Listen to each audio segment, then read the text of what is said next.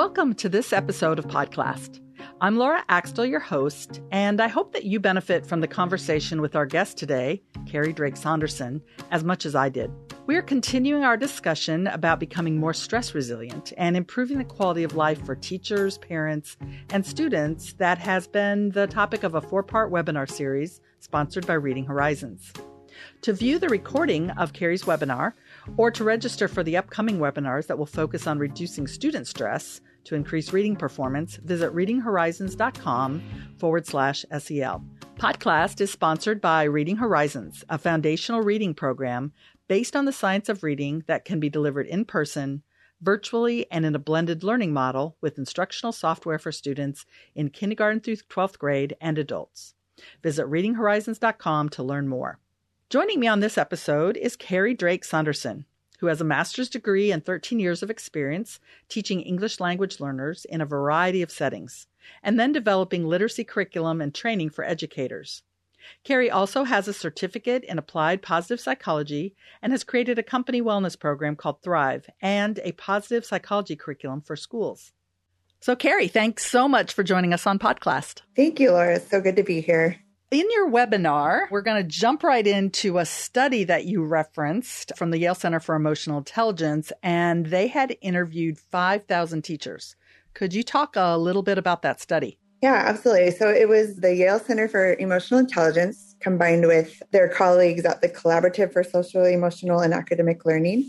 And essentially, they sent out a survey just to 5,000 teachers saying, describe in your own words, what are the five emotions that you experience on a daily basis right now? And this was right at the beginning of the pandemic last year. And the five words that showed up most frequently amongst all 5,000 that they interviewed were anxious, fearful, worried, overwhelmed, and sad.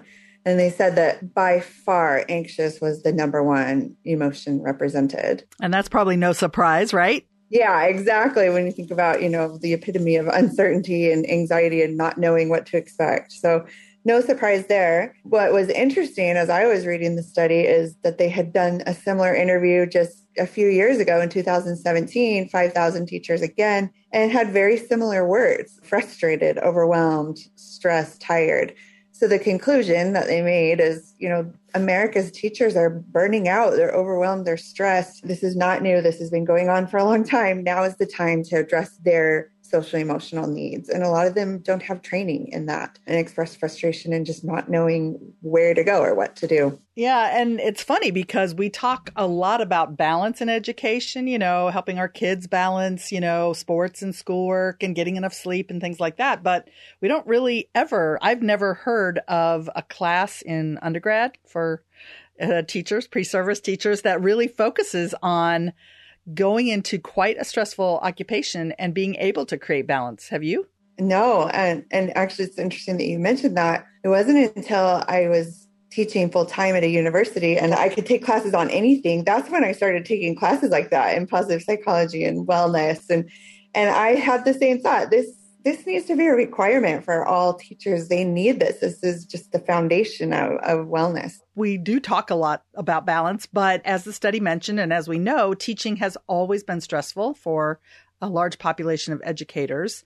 And that's such a desired goal, but it's really hard to achieve. And why do you think that's so true? Or does the research show why that may be so true for teachers specifically? Well, and when you think about teachers compared to other careers, they have to be generalized more than some others. Some are more, you know, niche or specialized.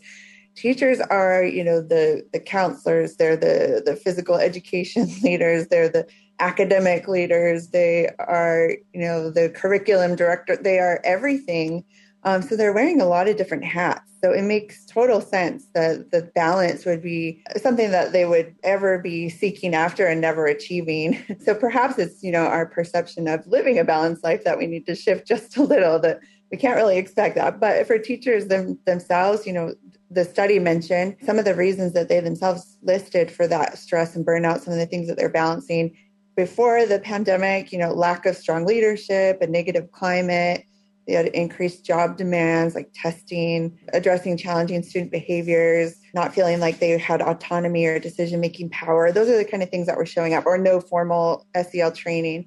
after the pandemic hit and they had to pivot their their positions you know so rapidly to being online educators then they were balancing the expectations of becoming distance learning experts almost overnight and you know trying to continue to have un- uninterrupted learning for their students without time for themselves to be able to amply prepare and also taking care of their own families. You know, it's not like they, they don't live in a bubble, even though sometimes as young children, we think our teachers live at the school. They actually don't. They have homes and lives. And so then working from home, a lot of them, then all those boundaries are hazed and, you know, they're, they're taking care of their children's needs, also being their learning assistant as well as trying to take on their students' needs and expectations from their district leaders and whatnot. So it's no no surprise that the the balancing act is tricky for for that role and that can really take a toll well, and I was thinking even the small little stressors. For example, most teachers have to be at school quite early in the morning. And if you get stuck in traffic at most jobs and you get to work five minutes late, it won't matter. But when you're a teacher, you've got a class waiting on you you often don't get a chance to go to the bathroom or to have lunch. And often when you should be leaving at the end of the day, you're staying after or you're taking work home with you. And over time, just those maybe what may be small stressors, couldn't they just become so overwhelming that that's where a lot of those teachers are, you know, identifying a lot of those words like anxiety and, and even sad, sadness. Absolutely. I can remember, you know, as soon as I left school and went home, I, I felt like I was never really off. My mind was always on thinking of the next day's lessons and what to prepare. And so, in a way, they're depleted of energy, even mentally. And so, really learning how to, to recharge and to kind of rejuvenate themselves would is critical. And, and, as you were describing stress in the webinar, you said something that I found really interesting. You said stress is anything in the environment that causes the need to adapt. Mm-hmm. And that really struck me because it just lets us know that when things are predictable, I really don't have to make a change to anything. And so there's less stress because I know what to do, I know what to expect. Mm-hmm. But if I have to do something different, even a small thing, then that requires an adaptation and then that leads to stress. Is that true?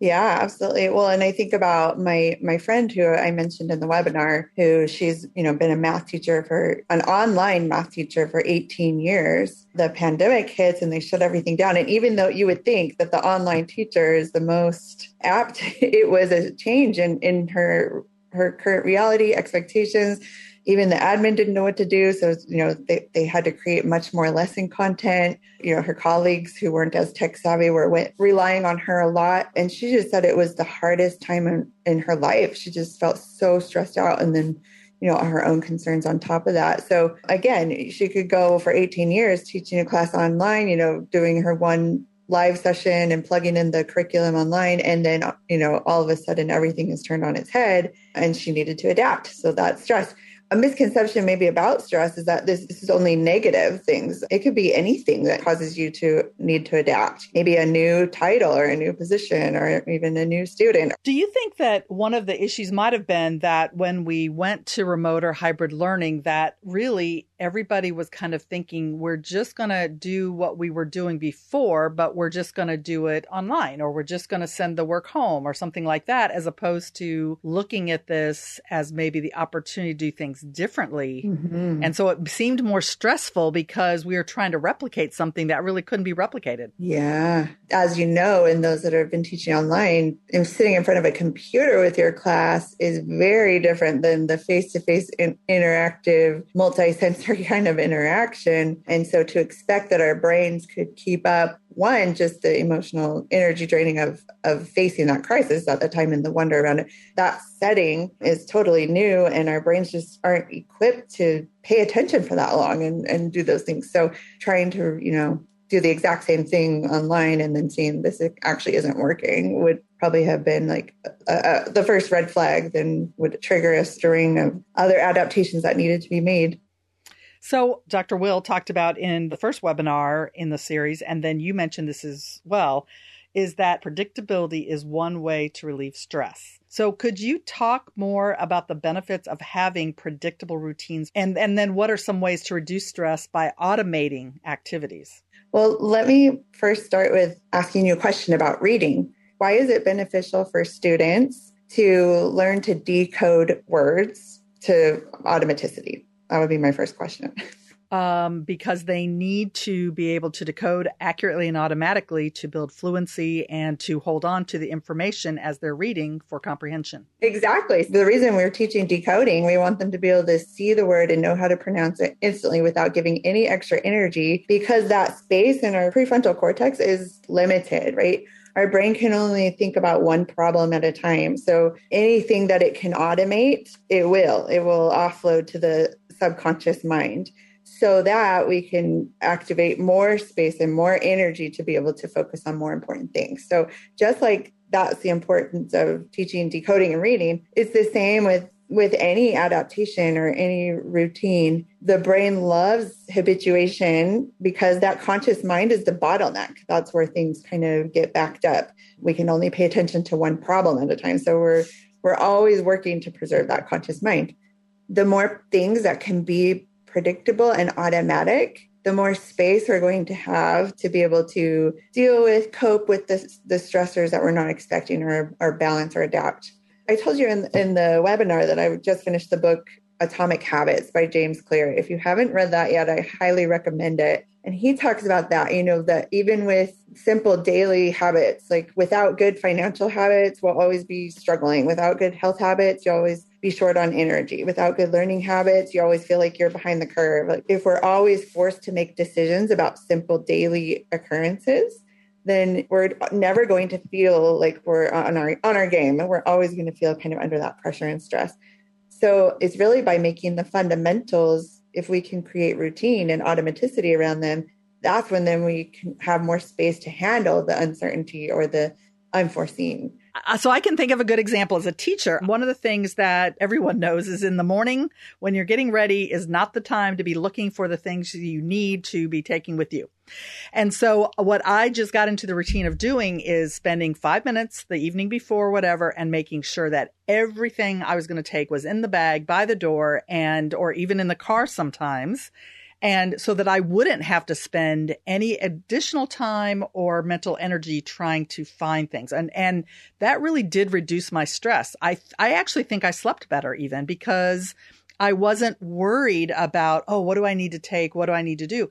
And it actually saved a lot of time because I just got into that routine. I didn't even really think about it anymore. It was always just, is everything ready to go for tomorrow? It, is that what you mean, kind of? That's exactly what I mean. And so instead of what's for dinner or like where are my keys? Those are just little things that we could really take care of and have a have a system in place.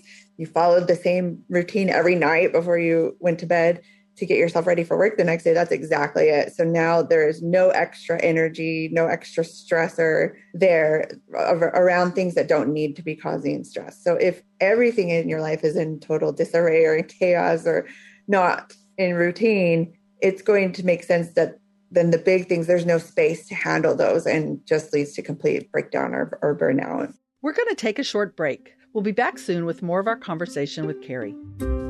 Podclass is brought to you by Reading Horizons, a structured literacy program for beginning readers, struggling readers, and English language learners of all ages. This season, Reading Horizons is sharing what educators and parents have to say about how the program is making a difference with students. Patty in Utah explains how Reading Horizons has become a whole school initiative to improve reading across the grade levels. I spent a decade as a sixth grade teacher, and I had no idea how to help a young man who was on a second grade reading level. I did not know what to do with him. Had I been trained in Reading Horizons, I would have been so much more better prepared to help this student. I look back and think, oh, what I didn't know. The brain science about reading now tells us so much more, informs our decisions and our curriculum now so much more thoroughly that we know that getting solid phonics instruction is what those kids need. And that is what Reading Horizons has provided. It's changed the way we have taught reading in our schools. So I am more than pleased that I came across Reading Horizons. It's been my go to. More and more people are adopting it, and it's becoming a whole school plan. So thank you, Reading Horizons. For more information, visit readinghorizons.com. So, I was really fascinated by your discussion of the three pillars of well being on the webinar. Could you explain them and why they are important? Absolutely. So I mentioned in the webinar, it was my first formal positive psychology class that I'd ever taken. I had read books before. And positive psychology is essentially, for those that aren't familiar with that term, the psychology of those who thrive. So instead of studying what makes people sick, this is studying what actually makes people well and helps them to thrive and be happy. He said the very first day of class, my health psychologist professor, he said, I can teach you a lot of things, but nothing that I teach you will have any room to sink in unless your foundation is in place. And there are three pillars of well being, which are actually three lines of defense for, for coping with stress. This is not rocket science. We've all heard these, but he made me think about it in a different way. And he said the first one is movement or exercise. This is our number one defense against stress. Some people, you know, when you hear the word exercise, that might instantly put up a roadblock to some people. You know, when we think of exercise, we think of, you know, owning a gym membership, getting out the door kind of even causes stress to some to think about that. So exercise, I would rather replace that term with with movement. So let's talk about just moving our bodies. So my professor was talking about how daily movement is what actually promotes the branch growth in your neurons in your brain cells more than anything else. So this is our number one defense against stress. I remember him saying you can literally grow a new brain if your movement or your exercise is restorative in nature. So if you're doing things to restore yourself. So really important that movement piece. And we'll talk more in a little bit about, you know, what that looks like in specifics. Uh, the second pillar, in, which is our number two defense against stress. So the, the best thing we can do, number one, is move our bodies. Number two is sleep.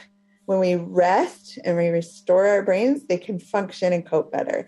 If we don't sleep, our brains do not function at the way that they should or could. Um, I, there was a study done by AAA actually that found that drivers who miss two or three hours of sleep a day, they more than quadruple their risk of getting into a car crash compared to other drivers who slept for seven hours or more. So there's definitely something to our brain's ability to function, process, and cope. In this case, we're talking about stress. So that sleep is critical to, to being able to function that way. And not only that, it's also just healthier for even our skin. If you sleep less, your skin ages faster because it can't restore itself. Uh, so it's important for a lot of areas, but we're, we're talking about the brain benefit here of, of sleep. That's our second line of defense. The third line of defense that we can take is nutrition. Again, this is not about dieting or anything like that. This is about which foods can I put in my body that will help produce more neurotransmitters. So, neurotransmitters are created in the nerves. Those are the chemicals in our brains that help us to feel good or positive emotions or resiliency. They are made through you know the nutrients that are there if there's if there's nothing there then we're then we're actually depleting those those cells. So depending on what we eat is mood management. So that's literally brain food, the, the food that we put in. Serotonin is made inside the nerve and pumped out. Serotonin is neurotransmitter associated with less depression. So you think about stress and the, how the depression might follow. Um, that serotonin is made from nutrients from the food that we eat. So eating whole foods is, is really important there. Um, there are also foods that deplete the neurotransmitters, such as processed, or uh, I remember him mentioning specifically salty potato chips, which tastes delicious, but maybe they're not giving us the nutrient quality that we need to be able to dial up our brain cells and, and produce them. So, those are basically the foundations to happiness. And we can't really apply anything else that we have to talk about until our foundation is really in place. That's the core. He mentioned that it doesn't have to be intense changes, like these can be small I call them 1% changes after reading James Clear's book, The Power of 1% Change. This could be alternate routes to, to health and wellness. So it doesn't have to be huge, major things. And in fact, he encouraged us while taking this class, look for just four or five small changes you can make in each of these areas. And that will make a huge difference down the road. So, like with movement, what are some examples of, um, I think you called them in the webinar, two minute changes? Yeah, so two minute changes. James Clear in his Atomic Habits book also talks about if a habit can't be done in two minutes, then it's probably not going to ever become a real habit for you. Like it's not going to stick if it takes longer than that. In order for something to become habituated, it has to be simple and easy to access. So we want to implement changes that can take two minutes or less.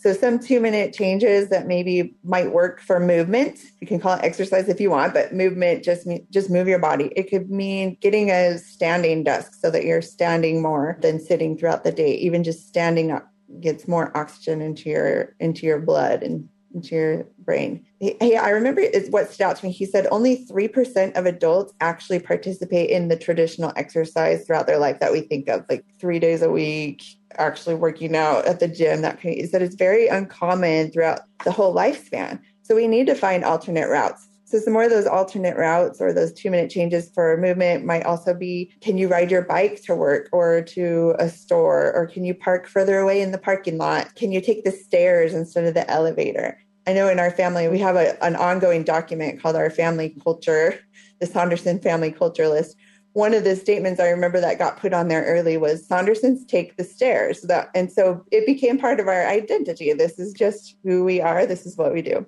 Or there was a time that, you know, if I went out to eat at a restaurant, I set a little goal that before I could get back in my car, I just had to do one loop around the restaurant to walk back to my car. or can you walk to your mailbox instead of, you know, stopping by in your car as you're coming home from work? Just extra little ways throughout the day to get more movement. Our aim is only really 20 minutes of movement throughout your day. And it doesn't have to be consecutive. That can be, you know, a couple minutes here and there. That's the beautiful thing about brain cell growth and dialing up that, that coping center in our brain. So just spreading out that movement in tiny little steps is is huge. And then what about for sleep?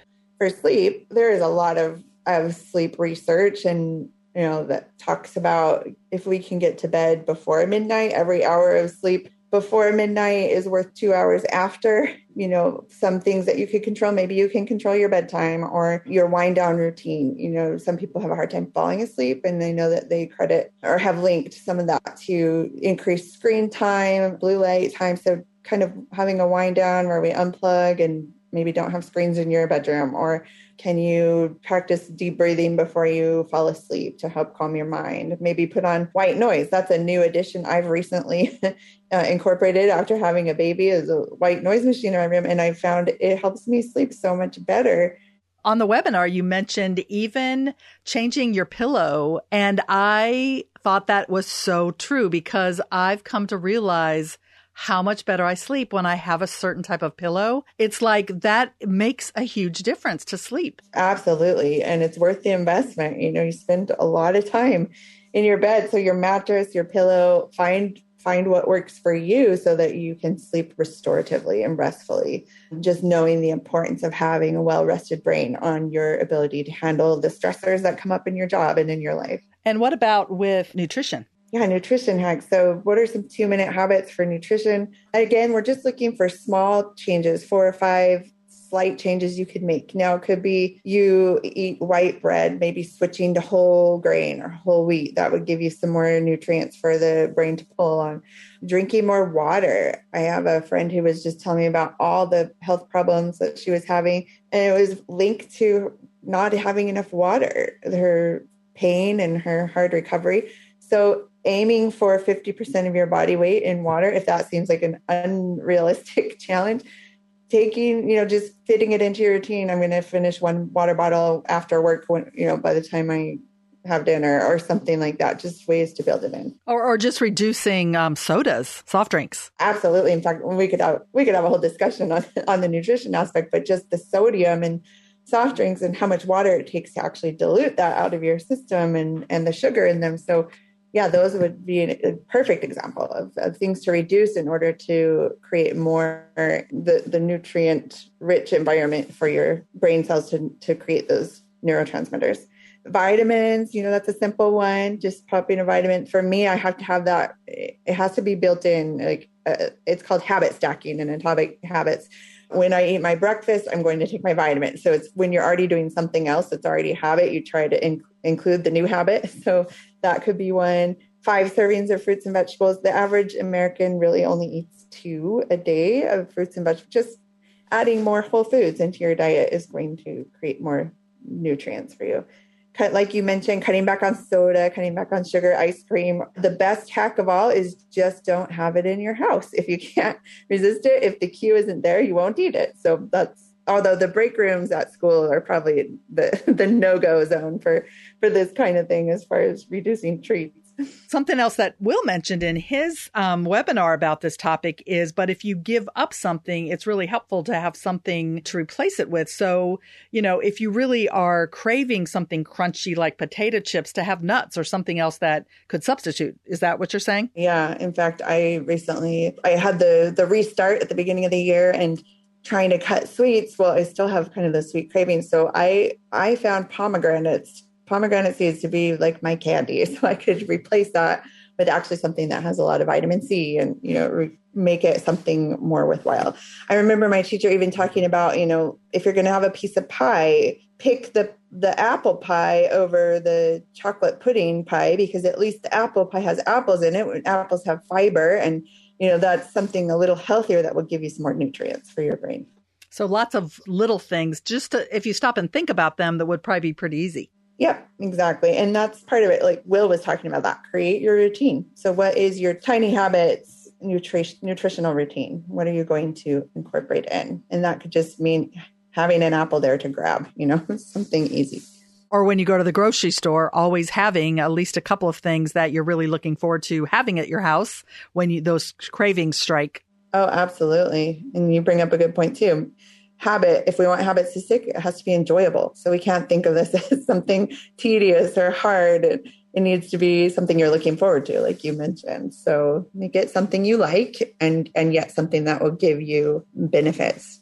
Another topic that you brought up that I thought was so fascinating and actually kind of connects to what we've been talking about is explanatory style.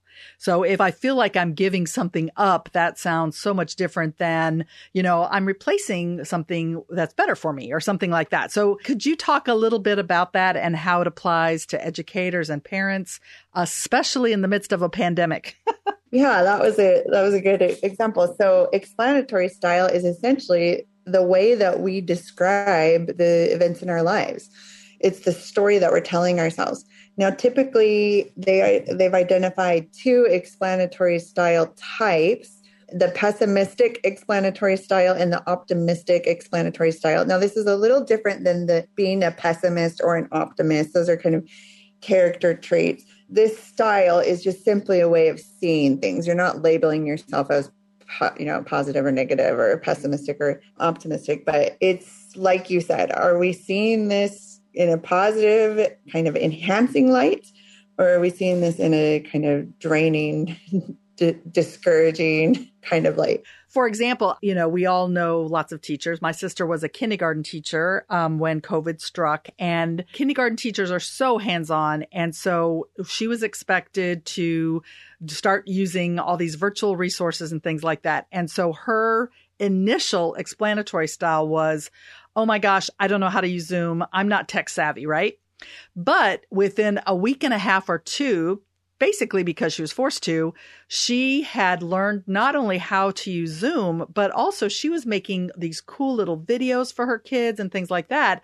And so her then explanatory style became, wow, I've learned how to use all these digital tools. And these are things that can help me be more creative as a teacher that I didn't really even think about before. Absolutely. And that's kind of the unseen advantage of stress that, you know, when we have to adapt, often we think we're not up for the challenge, but then what we discover is a pleasant surprise.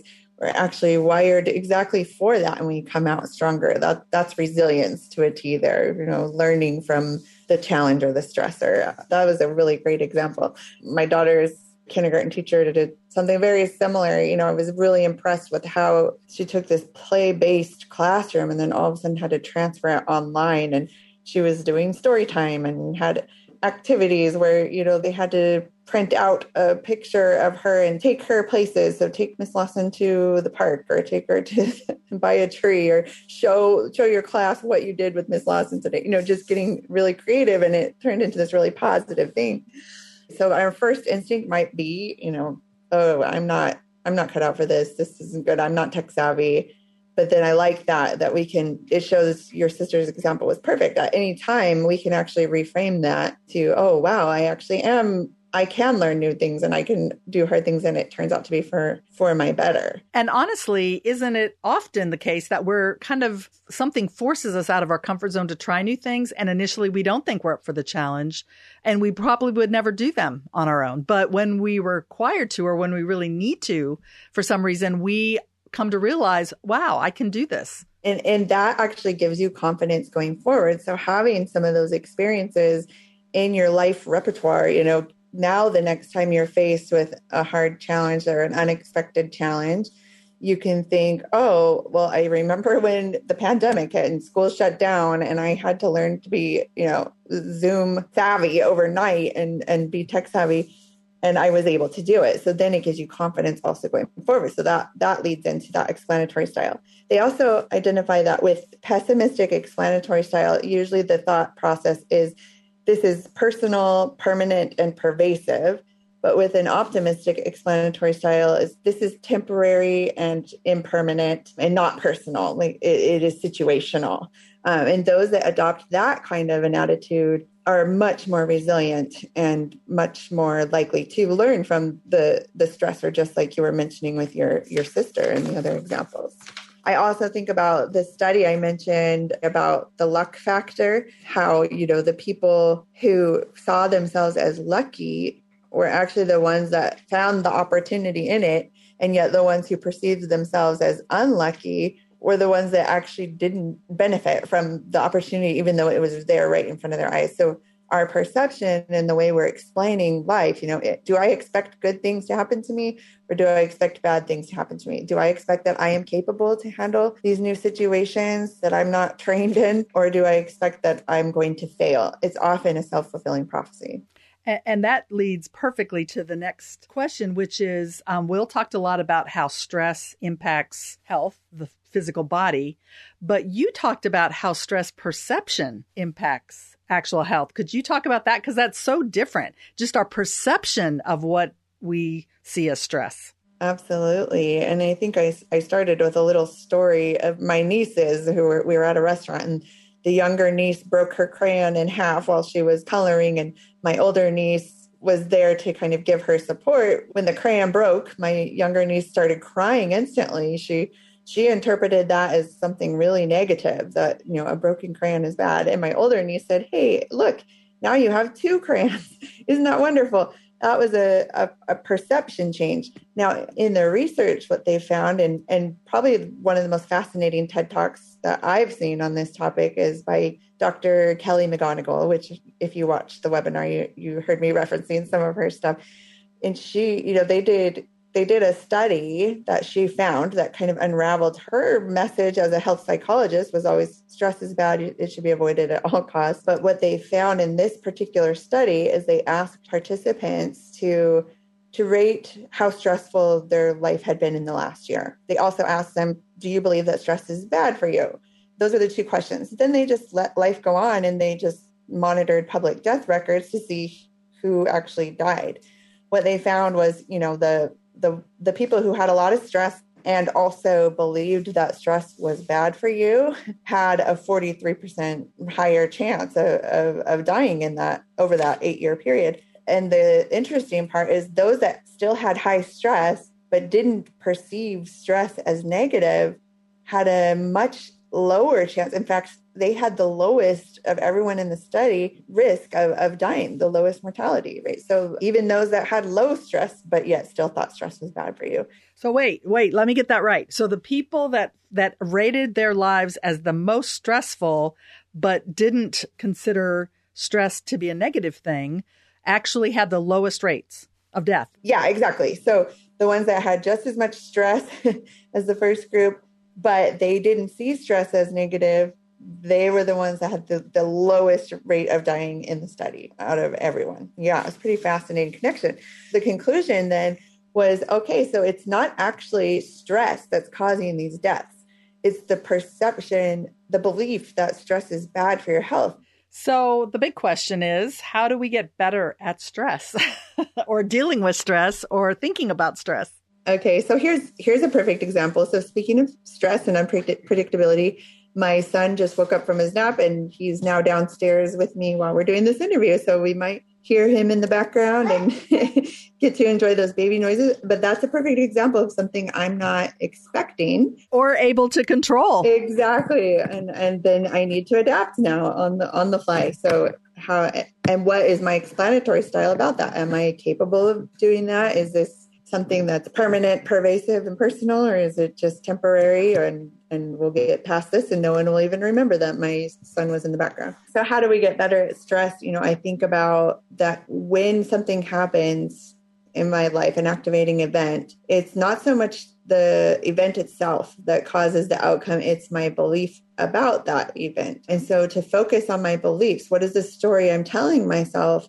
And kind of shifting that is going to put me in a, in a more positive mindset to be able to handle that better. If we were to spell stressed backwards, it spells desserts. And so I talked about different strategies um, being the desserts to undo our stress. So my first line of defense when I feel the you know the stress response increasing in my body is that deep breathing. So taking a big deep in deep breath in through my nose into my belly you know filling it with air and then exhaling that right there is one of the fastest ways to activate that parasympathetic response so getting us out of fight or flight just out of the instant reaction and into a calm recovery state um, so that's my first line of defense always. Well, last question. Uh, you mentioned adrenaline and some of the benefits of it. So is stress ever a good thing or can we use it to our advantage? Yeah, yeah, yeah. Um, so is stress ever a good thing? In the research, there's something called the paradox of stress, which is you know, we think that the fast heartbeat and my perspiring and the stomach ache and kind of those physiological responses are actually negative when really that that's our body preparing us to to face this mm-hmm. challenge. Mm-hmm. And then they found and this is one of the most fascinating things they found in the research that those that report high worry and high stress are also linked to feeling the most satisfied and having purpose and meaning to their lives and, and careers as well. And so you know, even though it feels like this should be avoided, if we were to take that away, take the stressor away, then we're also taking away a meaningful and purposeful life um, and opportunities to grow. You know, I think about a tree, a tree that doesn't experience any wind, they don't grow strong roots. So then, if a really big windstorm comes, it just knocks the tree completely over. But a tree that has experienced some wind that sends a trigger to the root system to grow stronger roots. And so it's the same with us. So is stress ever a good thing? My question then would be is it ever not a good thing? So those that see stress as helpful have better physical and emotional side effects. Those that view stress as hurtful, it's that is what it becomes for them. It's all about how we perceive it. What a great way to end. That is awesome. So, uh, we're looking forward to the upcoming webinars where we're going to get a chance to talk about how this really looks from the student point of view and some things that we can do to help our students with stress. Well, tune in definitely for the next uh, webinar. I'll be sharing kind of my experience in tapping into this research that, you know, the affective filter for students is raised so high, meaning they have so many emotional things going on. And then we're asking them to do these hard tasks, you know, these academic tasks, like maybe learn a new language or a new subject or take these tests.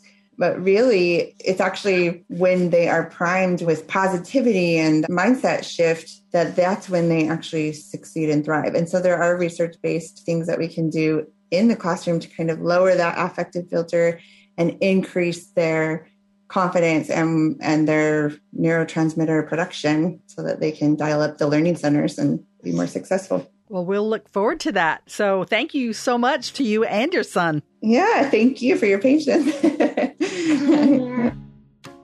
As we close, a reminder that you can register to watch all of the webinars on social and emotional learning at readinghorizons.com forward slash SEL. On our next episode, we'll focus on reducing stress and building stress resilience for students. We hope you'll join us. Podclass is brought to you by Reading Horizons, a structured literacy program for beginning readers, struggling readers, and English language learners of all ages. For more information, visit readinghorizons.com.